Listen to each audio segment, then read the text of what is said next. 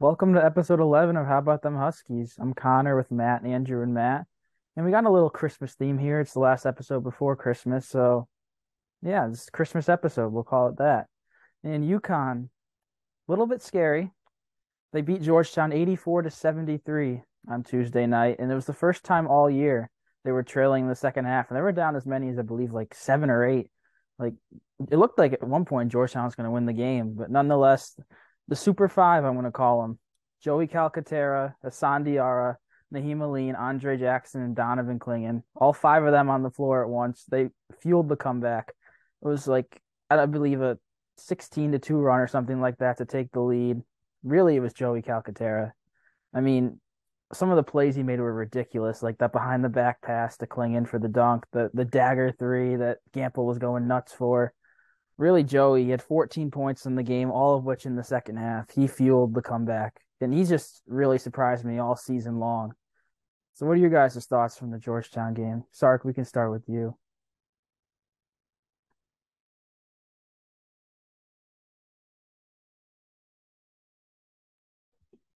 Um, that was a pretty scary game to say the least. I mean, the fact that we were down that many to Georgetown makes you ask a lot of questions. Like, is Georgetown actually a solid squad? I mean, I got to give credit to Primo Spears. I mean, he played like a dog, played better than any of our guards except for maybe Calcaterra. But I mean, he was he was doing his thing. Akok did his thing in his homecoming. But you know, makes you ask a lot of questions.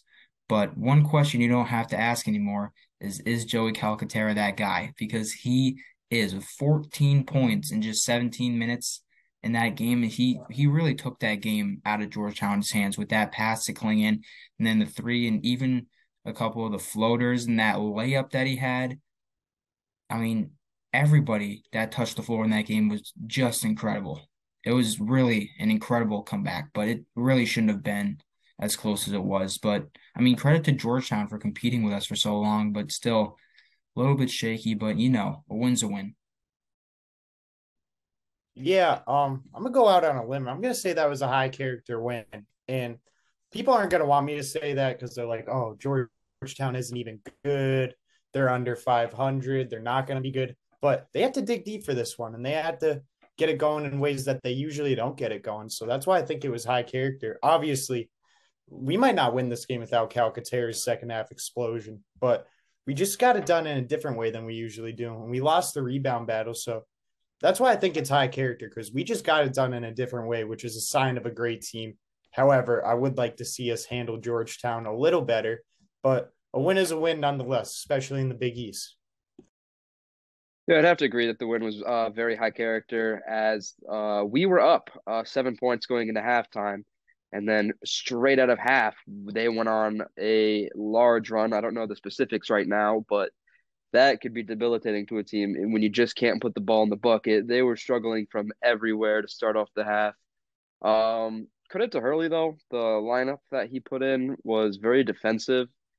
Uh, when we were down, uh, I was surprised to not see many more like high scorers in there. You know, putting in Diarra in there was a bit of a a risky move in my opinion. Uh, you know, he's not necessarily known as a scorer, but he does a lot of great things with the ball and on defense. Um, but he came in and uh just ran the floor very well. Uh, Calcaterra did all the scoring basically. He had one assist the whole game, and it was a it was that ridiculous behind the back pass to Clingan, which he just put right in for his only two points of the game. You know, everything just came together at the right time, and you know he couldn't ask for more come uh coming off that huge run that they put up. Yeah, and Georgetown, for Big East standards, they're not a great team, but they're not a terrible team if you look at it. Like, like you mentioned, Primo Spears had a great game. Akok, even Qudus Wahab continues continued his success against UConn, and Brandon Murray, Jay Heath. That's a solid team. Like, if it, they weren't a Big East team, which I don't think they win many games in the Big East, but they're gonna they're not gonna go 0 20 they might win, win like five or six games in conference. But if they were like in a lower major conference with this squad, I think they could make a run, like a serious run, maybe t- towards the tournament. And another thing I want to bring up quickly Andre Jackson, seven points, eight rebounds, eight assists. It didn't even feel like he had that many in each. He just does it naturally. I think maybe this is a prediction. I'm not sure. I think we're going to see a triple double out of him this year. it's kind of tough because sometimes he's in foul trouble and sometimes he may not even get the scoring to get to 10 points. He hasn't done it too often this season. But if he's clicking and he stays on the floor, it's definitely a possibility to see a Jackson triple double. Yeah, and he's just ridiculously consistent. Like every time I look at the um, box score after the game, it's anywhere between seven and 10 points, six plus assists, six plus rebounds, a couple steals. Um, he's one of the more valuable players in the Big East, even though he's not really putting up those points. And the reason for that is he's so consistent because the things he brings on a night in, night out basis are just playmaking, rebounding, and intensity. And it's not shooting. So, like, if he has an off night, he's still going to do the things he usually does. And when he has an on night, that's just great because he usually isn't scoring the ball very well. Yeah, he never loses confidence, it seems like. It seems like, you know, he'll have like one of the most embarrassing mistakes a player can have. And then the next play, he'll come down and he'll pin your shot off the backboard. He brings an energy to the team that they need. Um, offensively, defensively. I don't know where we would be without Andre Jackson. You know, even though he doesn't do much of the scoring, the entire game you feel like revolves around him when he's in. He has that kind of pull uh, to just you know you see him every time he's on the court. You know he's on the court. You know, there's never a dull moment in the game when he's in there. Yeah, and I mean, his numbers are since he rejoined the starting lineup. His numbers right now, he's averaging around like five points, five rebounds, five assists, something like that. Those are all like in the six to seven range since he's re-entered the lineup. So it just shows as he's coming back from that injury, he's fully healthy now. He's been healthy for about a month but he's regaining his confidence and he's a key factor to this team.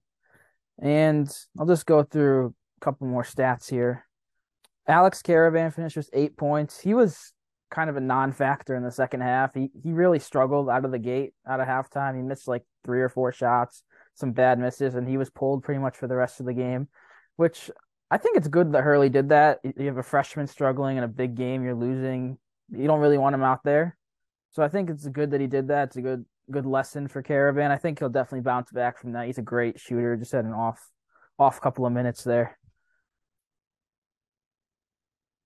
Uh, some of Hurley's um, lineup changes were a bit questionable to me. Uh, for a game where we were being what looked like dominated in the paint, we saw very little Donovan Clingan.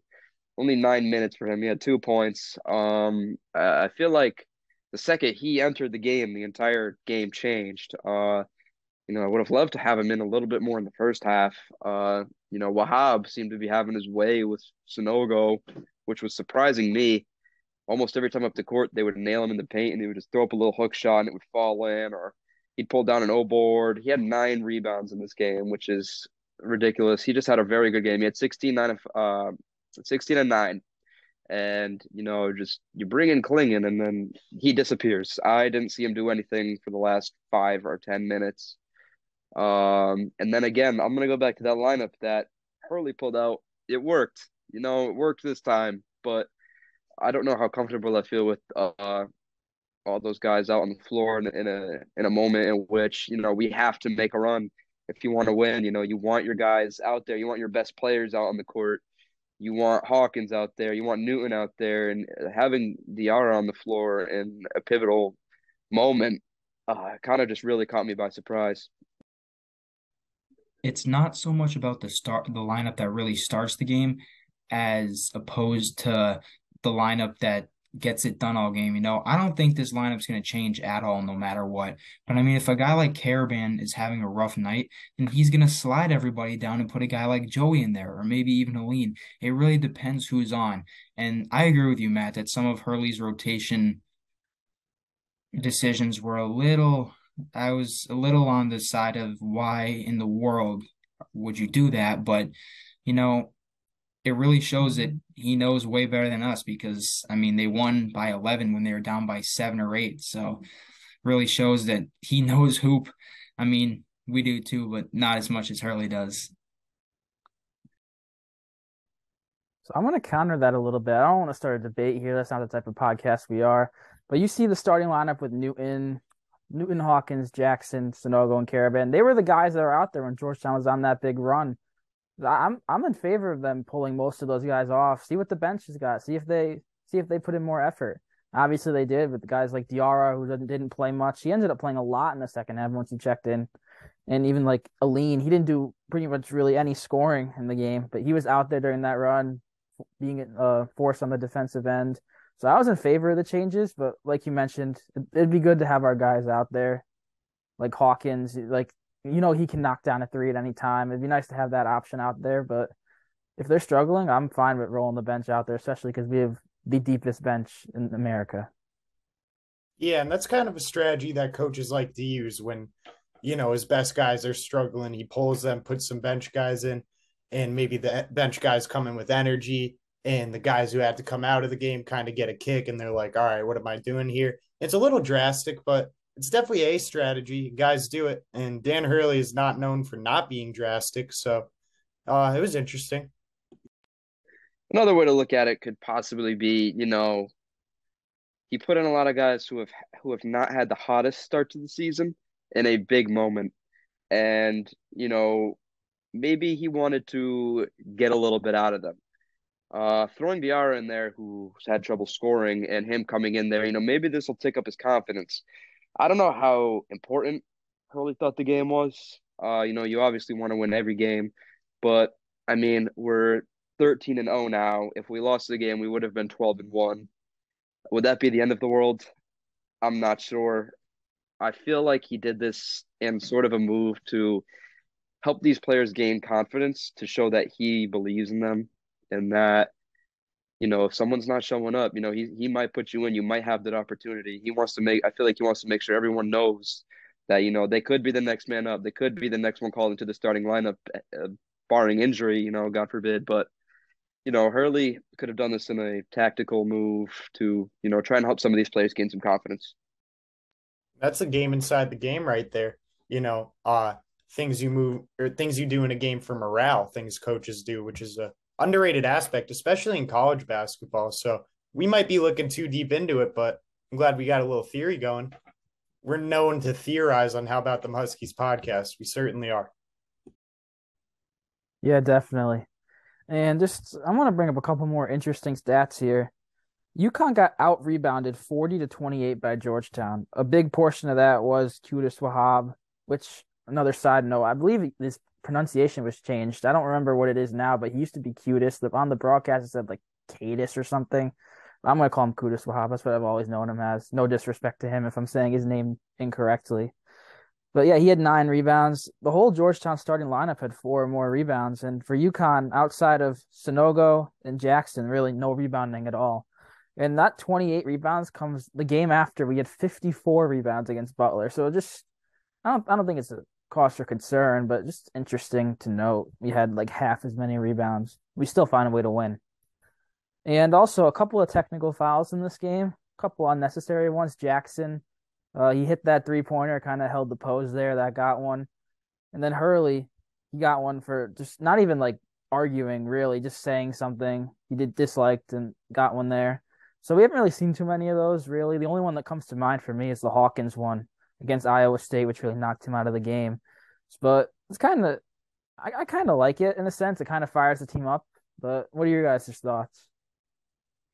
The Jackson one to me was a little funny because I would bet money on it that someone was yelling something at him before or while he was taking the shot, saying something about his shooting.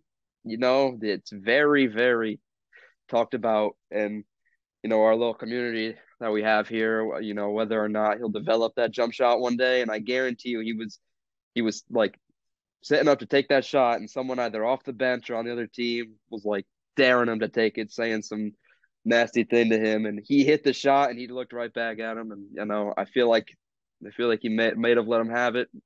You know, I'm just theorizing once again, but uh, part of me thinks that. My absolute favorite move in college basketball is a coach getting a tech, technical foul to get his guys going. Um, we saw Jim Calhoun do it a lot. That was a move that he coined, he trademarked, and we're seeing it with Dan Hurley. He did it against Nova last year. Uh, he did it a little too well. He got thrown out, but man, was everyone fired up in that game. We ended up pulling out the win. So I'm all in favor of a coach getting a tee to get the boys going. Yeah, if you're gonna you're gonna get a technical foul, just make sure you don't get two, because you get two, you're done. We realized that last year in the Villanova game, which is the next game on UConn's calendar. It's on December 28th, and as you may know, which they posted on Instagram, the UConn Huskies Instagram, the game is sold out. But The note and uh, that's just on the UConn Huskies website. That's where it's sold out, but you can still get your tickets on the third party sites such as a SeatGeek. That's a good one. Uh, SeatGeek, if you use code HBTH at checkout, you can get $20 off your first order. And for the Villanova game, I'm just checking right here. The cheapest ticket, mm, $170. It could be 150. It's not too big of a difference, but you're still you saving money. Um, yeah, so if you use code HBTH at checkout, SeatGeek, $20 off your first order. It helps us out a lot, more than we even imagined it would. So yeah, I appreciate the support we've had so far with it and let's keep going. And if you use the code, the proceeds will get to go to getting Andrew and Matt Christmas hats for next Christmas. So it's going to a good cause, guys. Yeah, some of us didn't understand the assignment, but that's all good. Uh, we'll move on here to a kind of a new segment. I posted on my Instagram story for you guys to ask some questions about the team in general, and we got a couple of couple of responses. So I'll start with this first one here. Where do you envision Nahiem Alleyne and Hassan Diarra in March? Like, where do you think they'll fit in? Any of you guys have any thoughts on that? Yeah, I've got some thoughts. Um, it's really going to depend on the game. I mean, you can't really say where they're going to be as of right now in the end of December when we've still got 17 games to go and then hopefully three in the Big East tournament and a bunch in March, hopefully. I think they're going to end up being rotational players no matter what, but they're not going to necessarily get the time that they've gotten so far this year, like 13, 14 minutes. I mean, if they're not on their game, Hurley's going to play the best players. I mean, he doesn't care who, what their name is. If they're shooting well from the field and playing well all around, he's going to play them. He really doesn't care what the name is. All he cares about is the stats, and that's what wins you games in March, not the players' names, you know? So I think they'll end up being rotational players all season long, but it's really going to depend on how everyone else is doing and how they are doing when they get in the game. But I don't think there will there'll ever be a game where they sit out. One thing about Dan Hurley is he does not mind running a smaller lineup of seven guys. Um, you know, they'll definitely be in there. They'll definitely play minutes in March. You know, I'm not doubting that, but I mean, I wouldn't be surprised if in the first game in March we see a seven player rotation and we just beat the brakes out of whoever we're playing against. You know, just kind of uh, to kind of send a statement I feel like once we get deeper in March is when we'll start to see, you know, bigger rotations because, you know, your guys are going to gas playing 40 something games in a, in a year, you know, they're not all built to do that yet, especially after exiting twice in the first round of March. So I feel like to start off March, you know, we'll see a smaller rotation, get a few guys in off the bench, but then, you know, the deeper we go, I feel like we'll start seeing more and more action out of those guys. Um, I think I see them as like a good five to ten minutes a game, and I hope that happens because I really think with this team, the depth and keeping guys rested and keeping fresh legs coming in is important. Um, I see them both as guys who could have some really good minutes in a March Madness game. Either of them, we've seen good minutes out of DR this year, and last year. I just want to point out Nahiem Alleyne had a career game in March Madness. I think he had 31. I forget who they were playing, but he played the best game of his career in March Madness. So I see them as five to 10 minutes a game, and either one of them could definitely play some good minutes and extend their own minutes. Yeah, like you mentioned, Alleyne. He had that big game in March. It was against Florida. I remember watching it. I remember he hit a crazy shot to force overtime. I didn't know who he was at the time, but the shot I still remember it to this day. And also Diarra, he doesn't have the NCAA tournament experience, but Texas A&M went all the way to the NIT final last year. So he was playing in some elimination games and helping the team there. And like Matt mentioned, Hurley likes to go to smaller rotations at times. I have the UConn Villanova Big East semifinal box score pulled up here. You see the starting lineup Sanogo, Whaley, Jackson, Martin, and Cole. Then off the bench, you have Tyler Polley with 21 minutes and Gaffney with three. That's it. So really a six man rotation in the final game for us in the Big East tournament. So he's not afraid to shrink those rotations down. But I think we're just so deep this year like compared to last year, some of the guys, there's a reason we shrunk it. But this year we have the depth, even with Samson coming back. We'll get to that next. But that's 10 guys that can legitimately play in the rotation. I think it'll be eight or nine, but it's going to be it's going to be some hard conversations cutting people out of the rotation, seeing how well they're playing, especially right now. And the next question here is where does Samson fit in? And I think I'll start off with this one, and you guys can give your thoughts. I think obviously he started the year at, in the starting lineup. I don't think he'll return there at least right away. Maybe he'll he'll surprise me, but you got to think he's he's a sophomore, his second year here. Last year he didn't play much. He played sparingly, and he really doesn't have too much of a track record. Um, he really didn't play much last year. Hasn't all he's done this year played the one game where he got injured. So there's really, I, I maybe I'm, maybe I'm mistaken here, but I can see him like going to the role he had last year, where he's like maybe comes in once once in a while off the bench. But maybe that's because they obviously Hurley and the staff see more than me at all the practices over the summer. But really, all we have to base off of is we learned he had a great summer in practice, and obviously, like in some of, I heard in the secret scrimmage versus Virginia, I believe he did well, but I just uh, maybe because I haven't seen it, but I could easily see him not being in the rotation when he comes back, especially for some big Big East games. Yeah, when he comes back, I doubt he touches the starting lineup. Um, you know, in a team like this, this deep that has been playing this good, you're going to have to earn your spot back. You know, that's one of the, it's one of the sad parts of it. You know, no matter how good you're doing, you know, you go down with an injury, you know, and your team, you know, is doing so good without you, you're gonna have to come back. You're gonna have to earn your spot. Um, so I think he'll be cut from the rotation. Probably not if they saw he was good enough to start. Because don't forget, um, Karaban was doing very good, you know, over the summer too, and you know, even into preseason, we, we heard a lot of good things about him. He was practicing with the team last year, and you know, everyone was surprised by him. So I feel like if you see the same things out of Samson, you know, it would be wrong to just cut him from the rotation. So I could see him coming back, you know, playing maybe to come back like around 10 minutes a game, five to 10 minutes. You know, nothing too crazy to where he isn't making the biggest impact if he isn't playing too well, but, you know, also where you can see what he's really made of, you know, how he's doing. You know, in 10 minutes of action, you can see a lot out of the guy. So if he comes back in and, you know, he could get like six points and like a few rebounds, you know, in 10 minutes, that's pretty convincing. You know, maybe he'll he will earn a spot back, but I doubt it. Karaban has just been a different level. Yeah. Uh, the thing about Samson is I just really don't know where he'll fit in.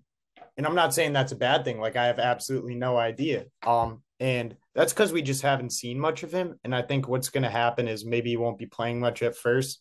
And then there's going to be a game where we need him because of foul trouble or maybe someone goes down. And what he's going to have to do is just respond to that, respond to the pressure.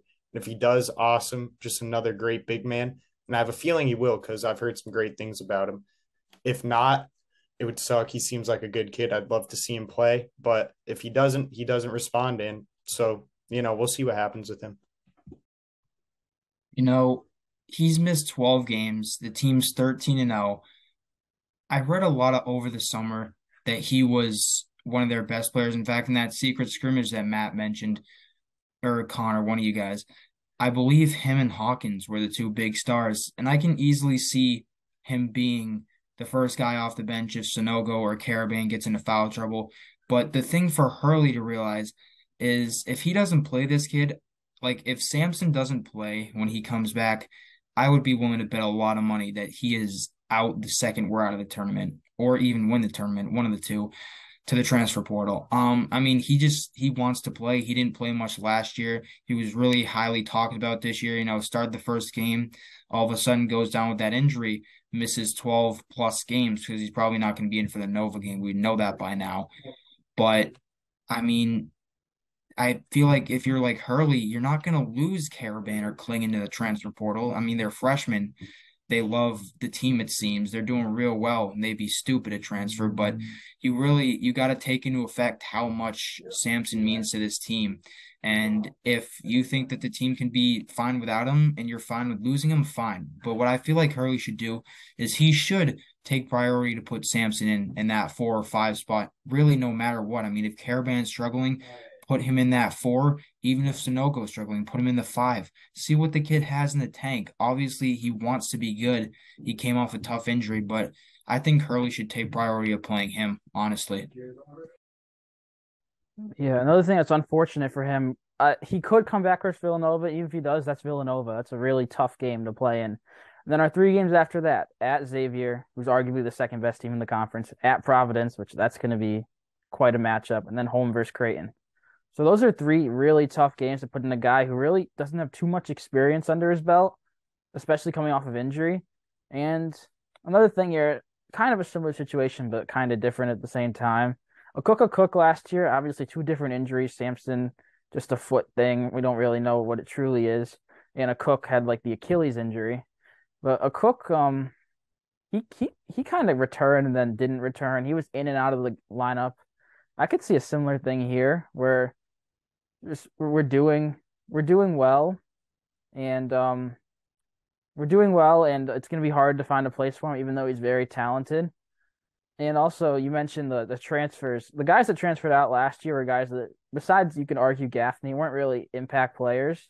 Like Diggins, I think he's doing okay. In UMass, I'm pretty sure they're running a very deep, like 11, maybe even 12 man rotation out there, so he's not getting too much run. Uh, Gaffney, like I mentioned, he's the FAU. Shout out to them actually. They're 11 and 1 at the top of Conference USA. They're looking really solid. He's doing well, so good for him. As always, I don't wish any anything negative on any of these players. It's just you transfer out, it's it's just whatever. And like Floyd, he's not doing too much at Providence, and Akok, he's doing decent with Georgetown, we just saw. But all the players that transferred out weren't really in the rotation.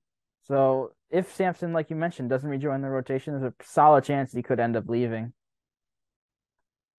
This is really the same thing as the Akok situation. Know, he was their situation is a little bit different because Akok was shining, looking like NBA talent when he was a freshman, and all of a sudden he goes up to block Precious Achiuwa, and we all know the rest. But I mean, really, the issue last year was Achilles, foot, everything, and I mean, it's tough to stay healthy after that injury. But that's really what I hope doesn't happen to Samson because he's a talented kid. He deserves all the success in the world. But I mean, you know, if it's not at UConn, you got to let that be. And I mean, I wish that Akok and Gaffney and Bouknight completed their dream for all three of them to go to the NBA. But you know what?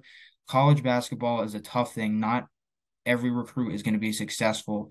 But, you know, I really hope uh, that Samson is able to come back real healthy from his injury and prove the world wrong. And even I really hope he doesn't transfer because he can be a really big impact player next year if a guy like Sanogo transfers or not transfers, declares for the NBA draft and gets drafted, you know. So I just really, really hope that Samson's able to come back as healthy as he can be with as much potential as he had coming into this year. Yeah, and if he comes back and he's as good as advertised, it's just the rich get richer. So I really hope that ends up being the case. And looks like let's see how many more questions we have here. Pull this up. Looks like we have one more question. Uh, what are the odds we land more five star recruits? I'll I'll take this as any recruits in general. Uh, for next year, I think we're pretty much set. We have uh, uh Jayden Ross, Stephon Castle, Solomon Ball, uh, Youssouf Singare, and Jaylin Stewart. But a name a name that I've really been interested in for the class of 2024 the next year is Boogie Fland. He's a guard.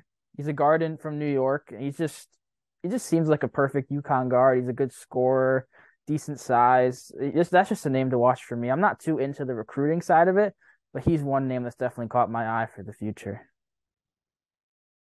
For next year, it's going to be a little bit tough because you know we already have four guys coming in, and we don't have nearly as much going out as we did uh last off season. Um, you know, I I love all these four guys we have coming in, five guys. You know, we have what is it, four four stars, and then Ross is a three star. Um, they all look fantastic. They all look like great players who are all going to play decent minutes, except for maybe Ross.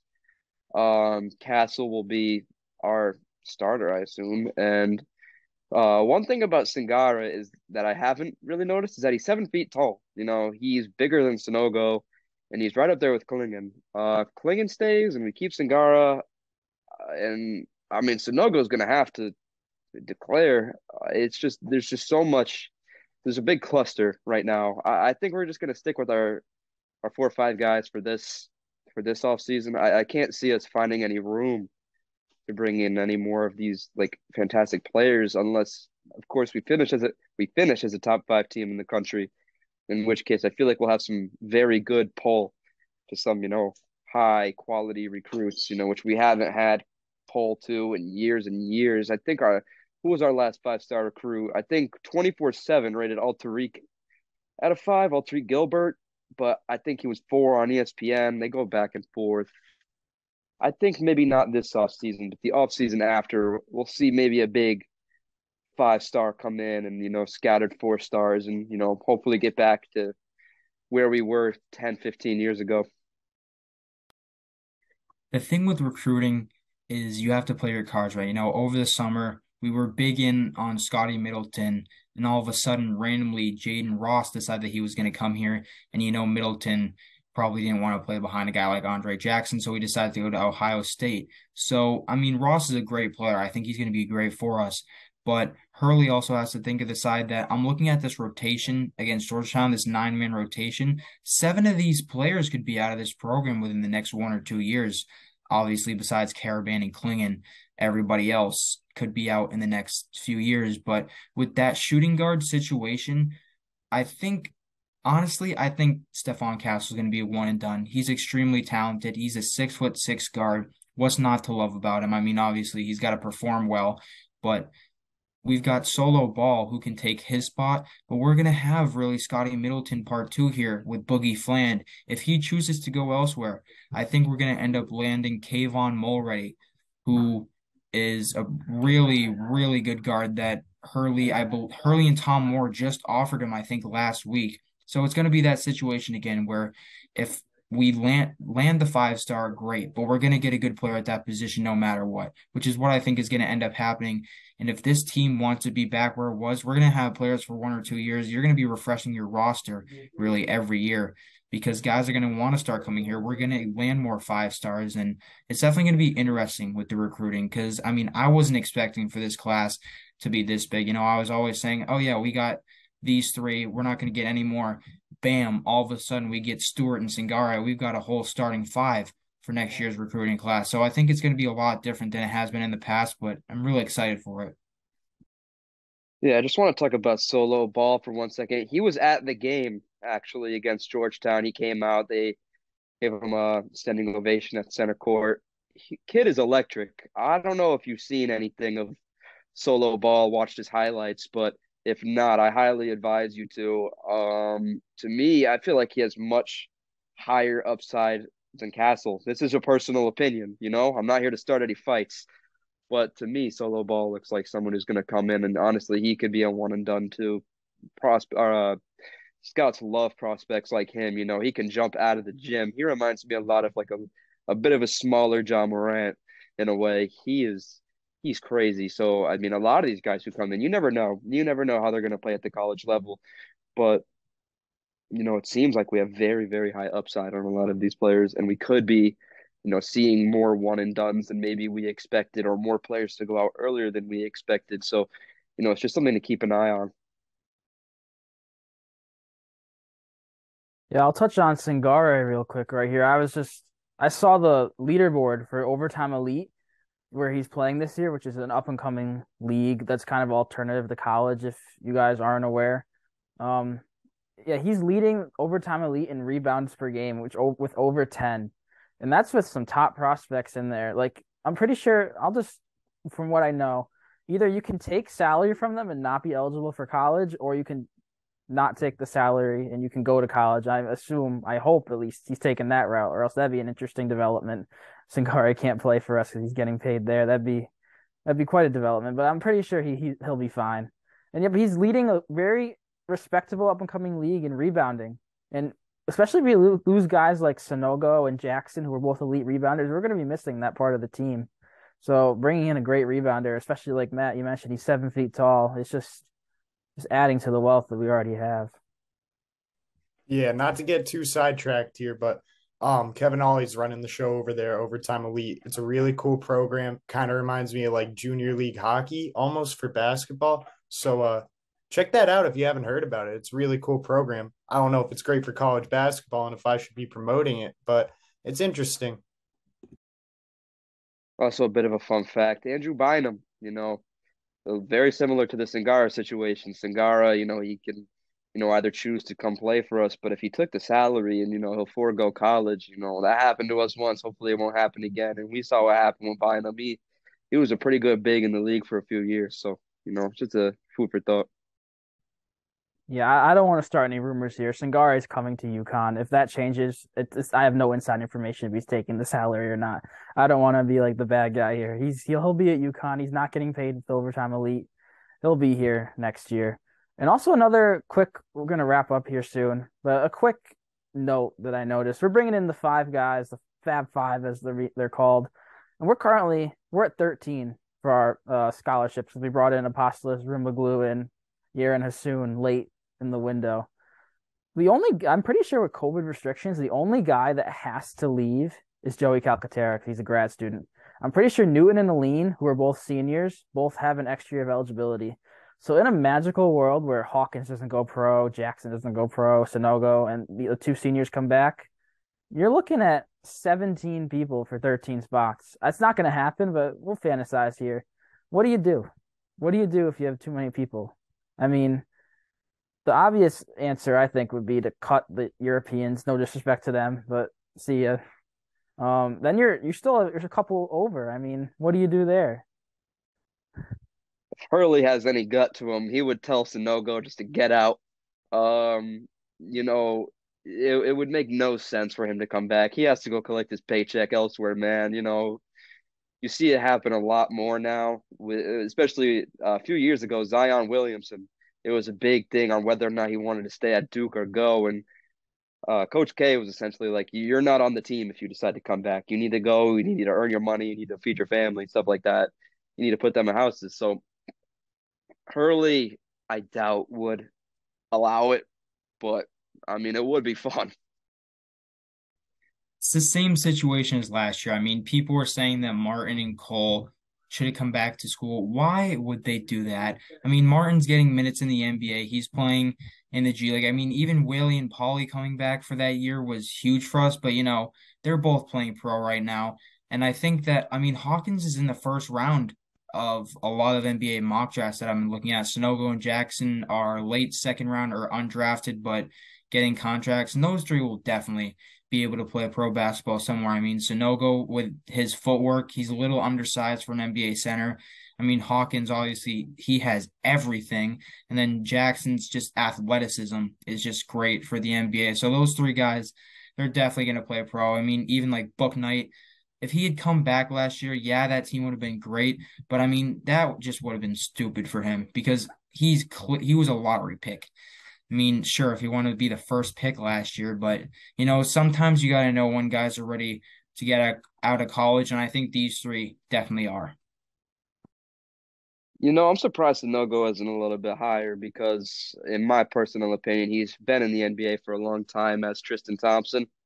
Uh, Sanogo, you know, he's adding his range, but they share a lot of similarities. They're really good on the post. They pulled on rebounds well. They got that little hook shot you know, the fact that Sanogo is shooting farther shots now is very convincing. In my opinion, he should be a, a first round draft pick uh, by the end of the year. You know, he definitely should slip right in there. The only thing concerned, like changing that, is his age. But you know, he there are a lot of players that have been in the league like him, and Sanogo is just so skilled, and you know, I bet he works a lot harder than the majority of these guys. So we'll just have to wait and see. Yeah, for Sanogo, if he's a late first round pick, you said you mentioned his age. If he's a late first rounder, that's going to be to a contender who wants to win now. So they may rather take a junior out of college as opposed to a guy that's just a freshman, one and done, 18 year old. So that could be a benefit for him. And I'm going to make a quick, I'm not a prediction, but I think obviously Joey's gone. I think both Newton and Alleyne will leave unless, unless one of them like is terrible to a sense where they're not going to make a lot of money, if anything. Pro will come back a year, but I don't think that's going to be the case. I think they'll both be gone. I think Hawkins will definitely be gone. I think he has the potential to be a lottery pick. But after that, with Jackson and Sanogo, it's tricky. Obviously, I want them to be Huskies, but I think at least one of them will leave, maybe two. But I'll stick with one for now. Which one I won't tell you because I don't know. But I think we will definitely f- make room for, to make to add in the Fab Five. There's gonna be no issues there getting rid of people. I think we'll be fine in that department. Not to mention, as much as it would be fun to have guys stay, the more pro players you produce, the more recruits want to sign with you. So it's really good for future recruiting if guys are getting drafted, guys are getting paid to play basketball. So, you know, as much as it would be fun to have those guys back, we're looking to the future a little bit, and those guys should look to their futures too. And with Clingan wanting to start, like these guys, like the extra COVID year eligibility is great, but you know, you got to think of development for these guys. I mean, I really hope that Clingan is going to be playing 30 to 33 minutes a game next year because he should be if Sanogo is gone, which I think he should be. But really, that's what they have to think about too is that I can go to the league or I can be really good in college, but I'm going to be screwing up my teammates' development. You know, obviously, Clingan wants to go to the NBA, and I think he's going to be good enough, but, you know, he's got to develop in college. So I think that's that's a big part of why some guys go pro. I mean, if like Hawkins, if he would stay another year and then Solo and Stephon wouldn't get to um what's the word?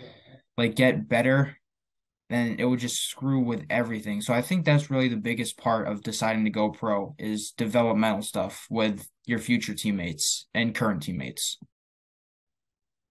Yeah, you mentioned Clingan. I, I saw some people saying he could be one and done this year. I don't see it. He's not not that he doesn't have the ability to.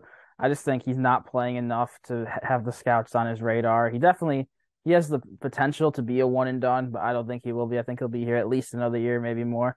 And truthfully, I didn't see him as too much of an NBA prospect until he really bursted onto the scene here. So I'm really impressed with that. I'm happy for him. Yeah, big men in college basketball seem to blow my mind because I feel like no matter the numbers you put up, there are always going to be factors that you know, change whether or not you get drafted. Zach Edey is a junior this year. He's averaging 22 and 13. He's going to be the National Player of the Year at this pace. And where is he going to go? We have no idea. Oscar Tshiebwe last year, how many rebounds did that guy average? 15. And, and like, he's still at Kentucky. Like, it, it, to me, it, it's mind boggling how these big men just kind of stick around for, I feel, a lot longer than they should um, yeah, I just so I just feel like I'd add that. Armando Bacot too. You could add to that list. Yeah, a couple more guys I think of. Kofi Cockburn was dominant at Illinois. Another guy UConn didn't miss out on recruiting. He was undrafted. It's just because he's a big guy that can't shoot, and that's what the NBA is turning into. You need to be able to make the three. And also for Indiana, Trayce Jackson Davis. I remember when after he's the same class as Bouknight was. And I remember seeing after their freshman years, they were like like the consensus top two returning players to college basketball, or at least the returning sophomores. And Jackson Davis is still in college now, so it just shows the big men don't get too much love from the pro scouts. And I'll I have one more thing to add. Then we're gonna finish up here. Uh, we mentioned the one and duns and the leaving after two years and how we want the players to stay we were kind of spoiled for a few years there. Guys like Vital played all four years, and he was great. Adams all four years. Even go back to Shabazz and Boatright, they played all four years because we didn't really have the talent to be have one and done. So we grew a lot closer to those players in a sense. So obviously, a guy like Jackson, I'd love to have him for all four years, cement his legacy in UConn, but I don't think it's going to be the case a lot of players seem to be learning that you know testing their luck in the NBA it doesn't seem to work out. Um, you know, we've seen a lot of like we've seen a decent amount of players from UConn do that. Uh, Daniel Hamilton rings a bell to me. Um, he left, and then we never heard from him again. He bounced around the league, and I have no idea where he is now. The last player I can, I feel like I can remember that left like early, early was Andre Drummond. Um, he was pretty successful, and around that same time, Jeremy Lamb. I'm pretty sure only played for us for two years. It's been a long time since we've had players coming in and out in a year or two. And I feel like players are starting to learn that, you know, maybe an next year in college can't hurt, you know, besides risking injury. But I mean, the benefit that it could bring you is just ginormous. You know, whether you're a lottery pick or not, if you could play in the NBA for a long time, you know, that's better than ever being a lottery pick. So, yeah, I mean, players are just Yeah, I'm pretty sure like outside of Bouknight, like you mentioned, Lamb and Drummond were the last time we really had people leave early. But that's gonna change in the future. I can guarantee you that.